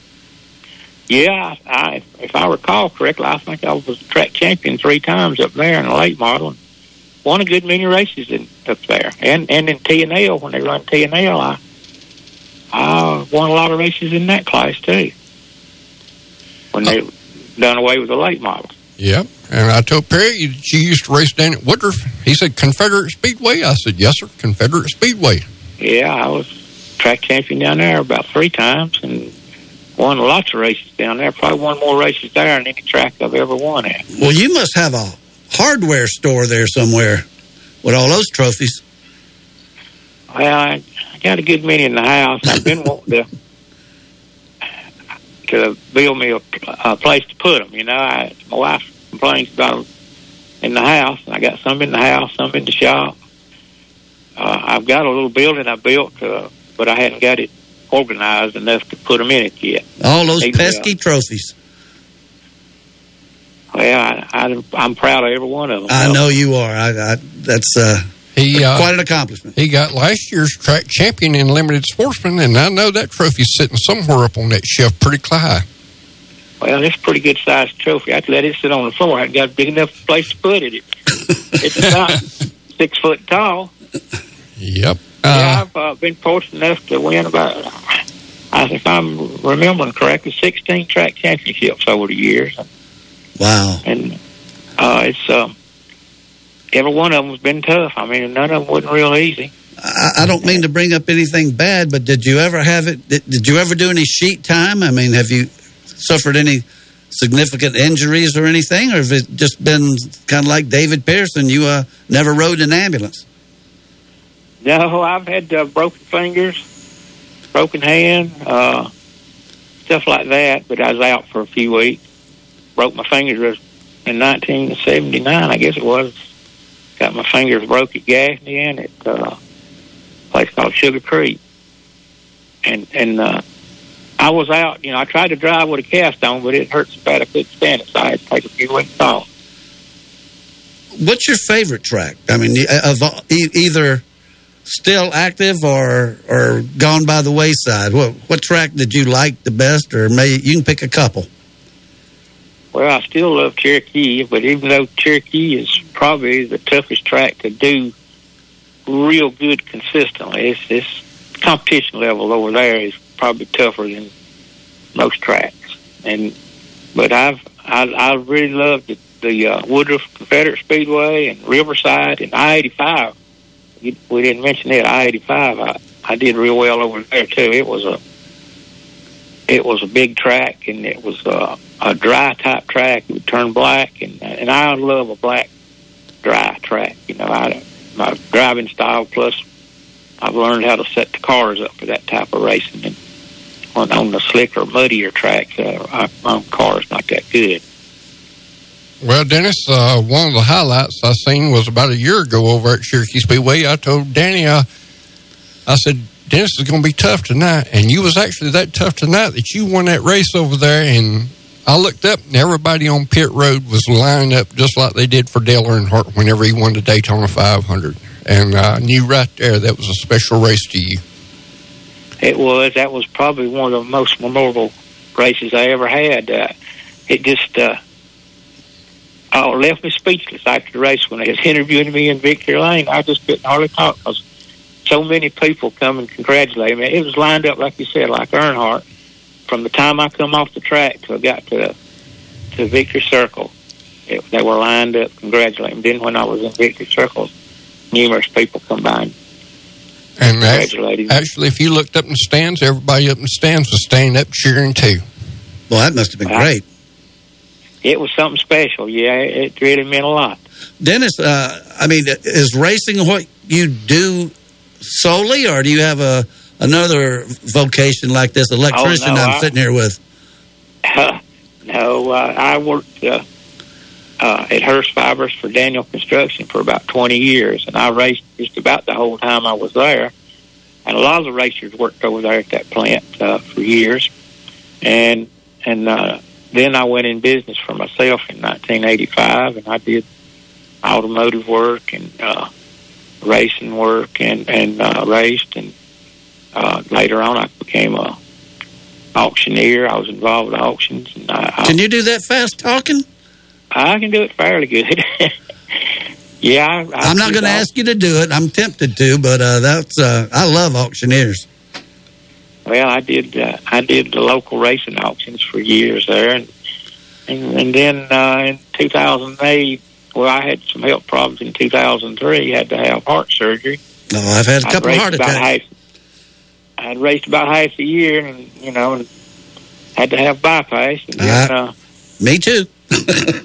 and got over that pretty good. Then in 2008, I'd drum raced about two or three months, and they finally, I, I'd been having some problems, and they determined I had cancer, and so I had to be out from, you know, the rest of the season. Started back later on the next year. I had to have serious operations, treatments, and all. And, but I've recovered, and thank God that uh, I've got good enough that uh, I could go back and race some.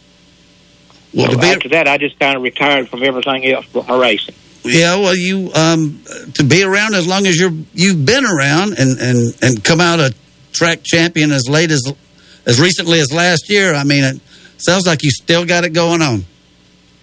Well, I'm 72 years old now, and well, I run second last week. Run pretty good. Uh, Greg, we gotta we gotta perk up a little bit. we know we're near seventy two, and I this guy here is winning championships. I know it, it, it's amazing. Uh, started keeping records of the weather and all these different things, and uh, the they're real racers. I mean, it, it, once you got it in your blood, it, it and you can't get rid of it. You absolutely can't. Well, Dennis, no, it's go ahead, Dennis. no, it's it's just like uh, you don't do it for the money. If you didn't love it, you wouldn't do it because there's no money in racing. It's local type racing. You can't make enough to pay what it takes to go race if you you know if you didn't have a few minor sponsors and uh, uh, you know able to spend it, your own personal money on it, you couldn't raise. All right, Dennis, we fix to have to let you go here and let you get ready for Cherokee Speedway tonight. I hear they're going to let fans back in up there, so everybody knows when you walk up pit road, you're always looking up there to see them fans up in there. So it's going to be a special treat for everybody, back for the drivers especially, to see their fans back up in them stands. Yeah, I'll be. Uh, we're looking forward to going tonight, and hope we have a decent night. Well, I hope you do too, and get that orange and white car in victory lane. Well, I appreciate y'all uh, calling me and interviewing me, and uh, I appreciate being on the radio. Well, we'll do it again. All And, right, uh, thank you. Appreciate Alan getting you for us. So, uh, thank you, Dennis. We'll talk to you later. All right, goodbye. All right. That's Dennis That's a good one. That's I- good. I, mean, 72 years old. 72 years old, finished second last week in the Run What You Brung class. I'm And that six- Run What You Brung class is tough. I'm 68 and I don't even like getting on 85. so uh, that's uh, that's pretty amazing. But we're going to take our last break here and come back and just sort of coast into the end of the show and um, do some uh, wrap ups here with uh, some of the action that we've had and what's coming up. You're listening to Start Your Engines on 1400 AM and 98.3 FM.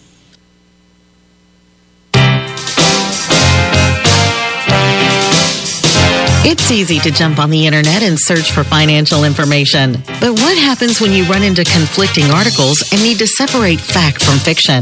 That is where Trent Lancaster can help. Trent is an investment professional at Janney Montgomery Scott, located in the Spartanburg office, who will take the time to answer all of your investment questions. He can help you develop a personalized financial planning strategy with the flexibility to adapt to your changing needs. Trent can also help you with estate planning, setting up trusts, income for retirement, and legacy planning for the next generation. Call Trent today for a complimentary portfolio review by calling 864-585-8282. That's 864-585-8282. Or visit TrentLancaster.com. Janney Montgomery Scott, LLC member FINRA, NYSE, and SIPC. When John B. White Sr. opened the Beacon Drive-In in 1946, he probably couldn't have imagined email, the internet, or heck, even Morgan Square having a fountain. But I'll bet you Mr. White always envisioned the Beacon offering great food and tremendous service. And now, 70 years later, that tradition continues. You can't count on everything, but Spartanburg has always counted on the Beacon Drive-In for 70 years. That's decades aplenty. The Beacon, where the food is always good since 1946. Man, I need a new car, but I have no idea where to look. Have you tried Impex Pre-Owned at Boiling Springs? Pre-owned?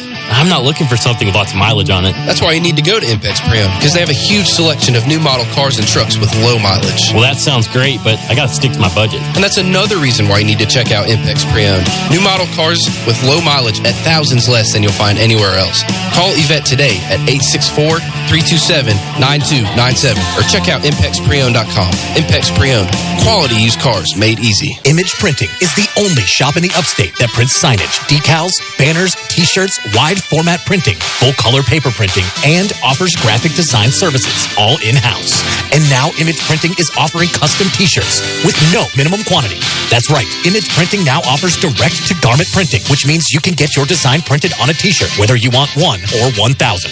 Visit Image Printing at 845 California Ave, across the street from the Spartanburg County Detention Center. Call 864-583-8848. Hey, this is Ryan Clary. Lately, I've been eating one home cooked meal after another. I'm talking million dollar spaghetti, Mexican lasagna, chicken tetrazzini. I can't cook at all, and my wife's a great cook, but she has a full time job. So neither of us have time to feed our three little ones a home cooked meal. Many of you listening can relate one way or another. Who has the time? Mama Sue's does. That's right. Mama Sue's on East Henry Street in Spartanburg has homemade meals daily for you to pick up. Place an order online or stop in at Mama Sue's. Also check out their $5 lunch specials. Mama Sue's open Monday through Friday, 10 to 6. When it's hot, and it's hot, there's only one thing better than water ice. And Spartanburg Water has twice the ice with 12 convenient ice houses located around the county. Twice the ice is affordable. Get a 10 pound bag for $1.25 or a 16 pound bag or 20 pound bulk for $1.75. Twice the ice is never touched by human hands, never stored in a warehouse, and uses local water. And it's available 24 hours a day using cash, credit, or debit card. To find the Twice the Ice location near you, visit spartanburgwater.org slash ice. So, what if you're walking out to your car after work today and it's been mashed by a runaway garbage truck? Yep, State Farm has an agent for that. Having your own State Farm agent means having a real person there to help you when things go wrong. So when accidents happen, you've got someone you know who will be there when you need them. Cliff Gobert in Spartanburg is that State Farm agent. Cliff's got your back when things go wrong. Call Cliff Gobert on East Main Street today, 597 1200. That's 597 1200. Like a good neighbor, State Farm is there. Want to find out what's going on on Fox Sports 1400? Visit our website at SpartanburgSportsRadio.com. We have everything you need, including the all important Listen Live link. Find it all at SpartanburgSportsRadio.com.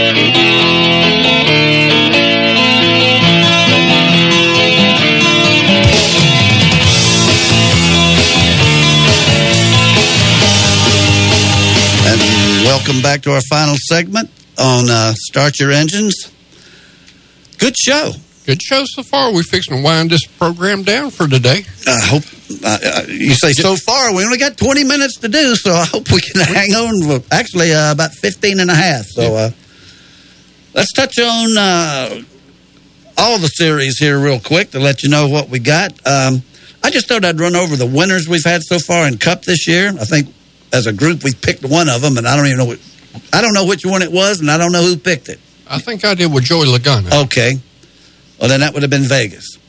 But the winners so far this year have been uh, Daytona. Daytona was Hamlin. Vegas was Logano. Fontana was Alex Bowman. I actually forgot he finally he, he won one. Phoenix was Logano. So you might have picked him there. Yeah. Um, and then we had Harvick and Hamlin this week at Darlington. And Sunday at 6 o'clock on Fox, as Scott Cooper told us, is the World 600. And um, good to have that one back. Let's quickly recap the um, the last Sunday race, which was the Real Heroes 400. Thought that was a good name for it, with the heroes being the first responders. Harvick was first, Bowman was second, Kurt Busch was third, Chase Elliott was fourth, Denny Hamlin was fifth, Martin Truex was sixth, Tyler Reddick in the number eight had a good run. He was seventh, Erik Jones was eighth, John Hunter Nemechek also had a good run, and at number 38 was ninth, and Matt Kenseth was 10th. There's no use to go over the point standings there because it didn't last long before they ran the next race, which was on Wednesday night, which was stopped by rain and caution and uh, and some ill feelings. But Denny Hamlin came out the winner on some poor tires. This was the, the Toyota 500K. Uh, Kyle Busch was second. Kevin Harvick was third. Brad Keselowski was fourth. Erik Jones was fifth. Joey Logano was sixth. Aric Almirola was seventh. Jimmie Johnson didn't hit anything, and he was eighth. Matt DiBenedetto was ninth, and Martin Truex was tenth. So we will look at the point standings after that race. And this is the point standings going into Charlotte tomorrow night. Uh, this is the playoff standings, by the way, which is different from the point standings. The point standings, Harvick is leading, but the playoff is what you're really concerned with at this point. And uh, Joey Logano is first with two wins, tied with, um, well, I mean, tied in wins with Hamlin with two each, but he's got a 23 point lead uh, with the uh, stage points and everything else over Hamlin. Third with one win is Harvick. Fourth is Bowman with one win. Then strictly on points is Chase Elliott is fifth. Keselowski is sixth. Aric Almirola seventh. Martin Truex eighth. Matt D. DiBenedetto is tied with Clint Bowyer for ninth. So um, that's it for the Cup.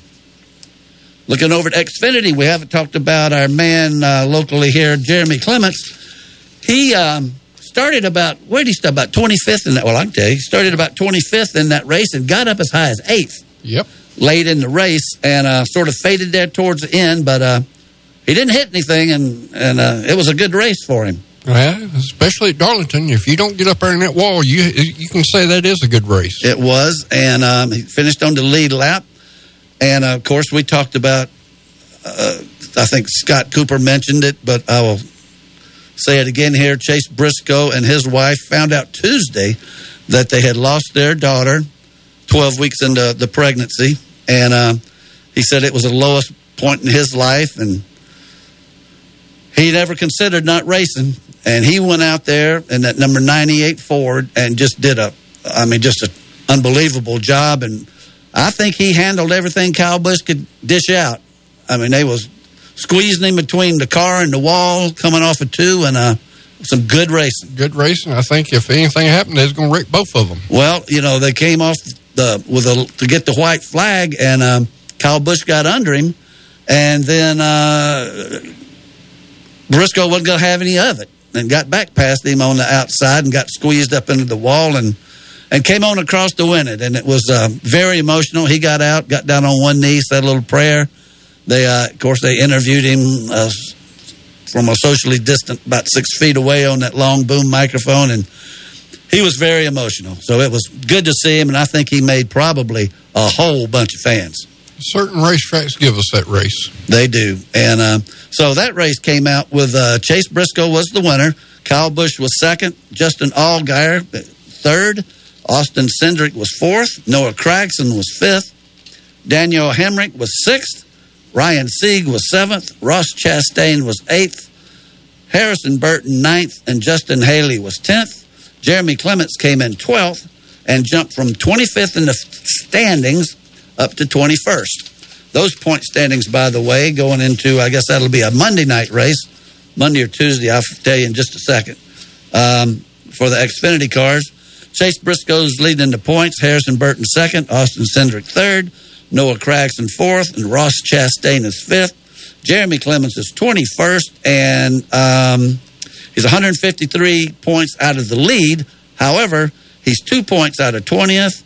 And uh, I mean, it's just a couple of points here and there, all the way up the line. So if he starts having some good finishes, he can start um, moving up. Need to get him in that top 16. Top 16. Um, they will run uh, the 25th, which is Monday, uh, on um, at Charlotte in the Alsco 300. That will be at 3 p.m. Uh, I'm sorry, at uh, 7:30 p.m. on Fox uh, on, on FS1. I'll get it out in a minute.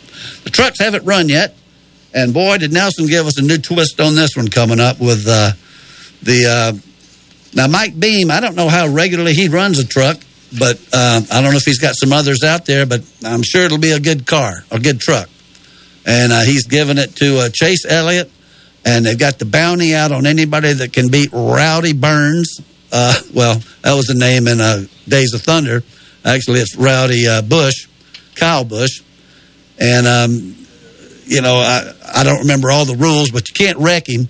I don't think that really uh, concerns Chase Elliott. I mean, Uh, this is just a throwaway. Yeah, this is just a deal of uh, I don't think he'll wreck him intentionally and nothing like that, but I think he'll race him real extra hard. Well, if he does wreck him intentionally, it'll be like a, a pitcher hitting a batter and saying it just got away from him.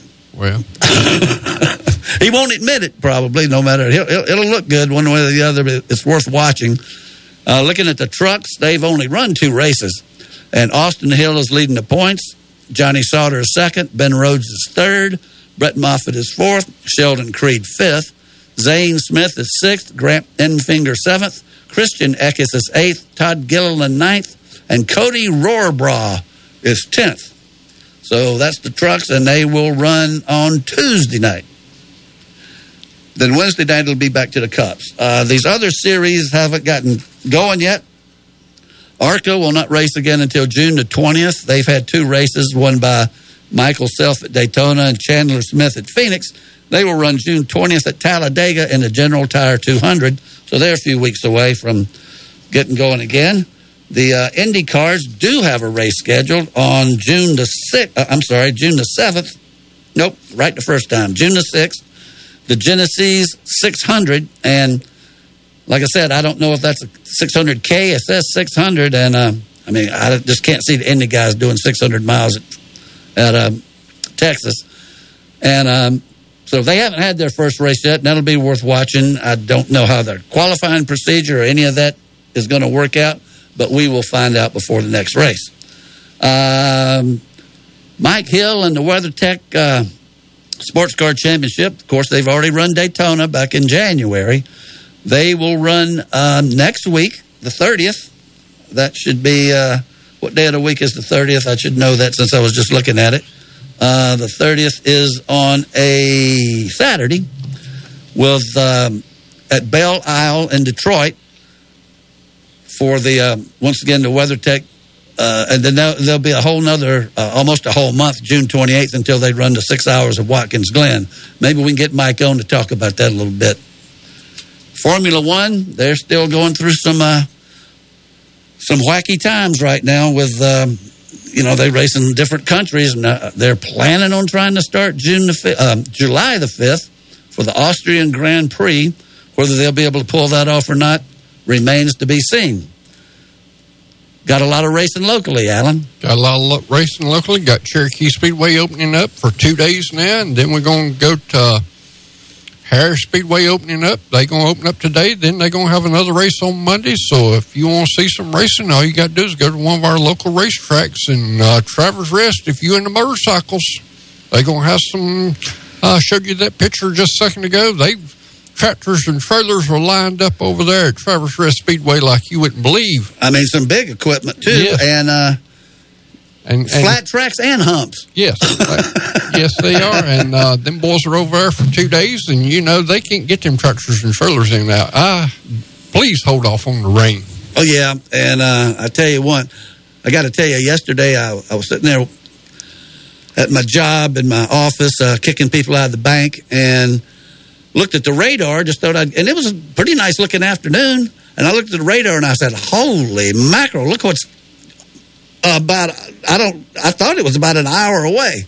And my wife had given me the honeydew job of propping up a peach tree in our yard that's got so many peaches on it it's fallen over.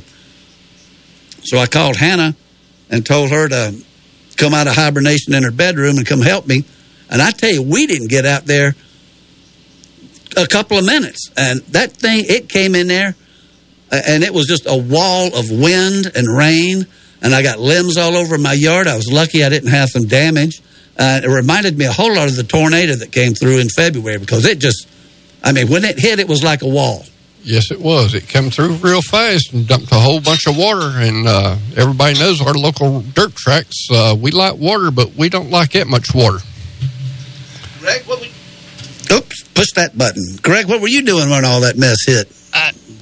like I say, I mean, it, it come without no warning, and heck, the only thing I know do is just go somewhere and hide or something.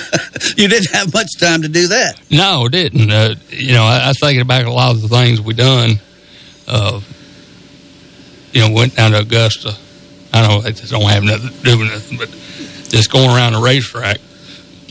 My my brother Daryl, we called him, and we was going around the road course. Something about that just you can't get over it. I, I want to say something right here before it gets away from us. Two things I want to say. Monday's Bud Moore's birthday. Happy birthday, Bud. And um, but I just want to say what the meaning of this weekend is. I mean, we're we're very uh, frivolous with it and joking and everything. Not with the meaning of the weekend, but just the weekend itself. But this is the weekend that's dedicated Memorial Day, and it's for the memory of all our soldiers and sailors and military personnel that that were lost in action, or um, I guess even missing in action that didn't come back. And there's, I mean, there's a lot of them. Uh, personally, I know all of everybody's probably been touched by this in some way. I've currently got a son in the Marine Corps who uh, is deployed at this time over in the Persian Gulf.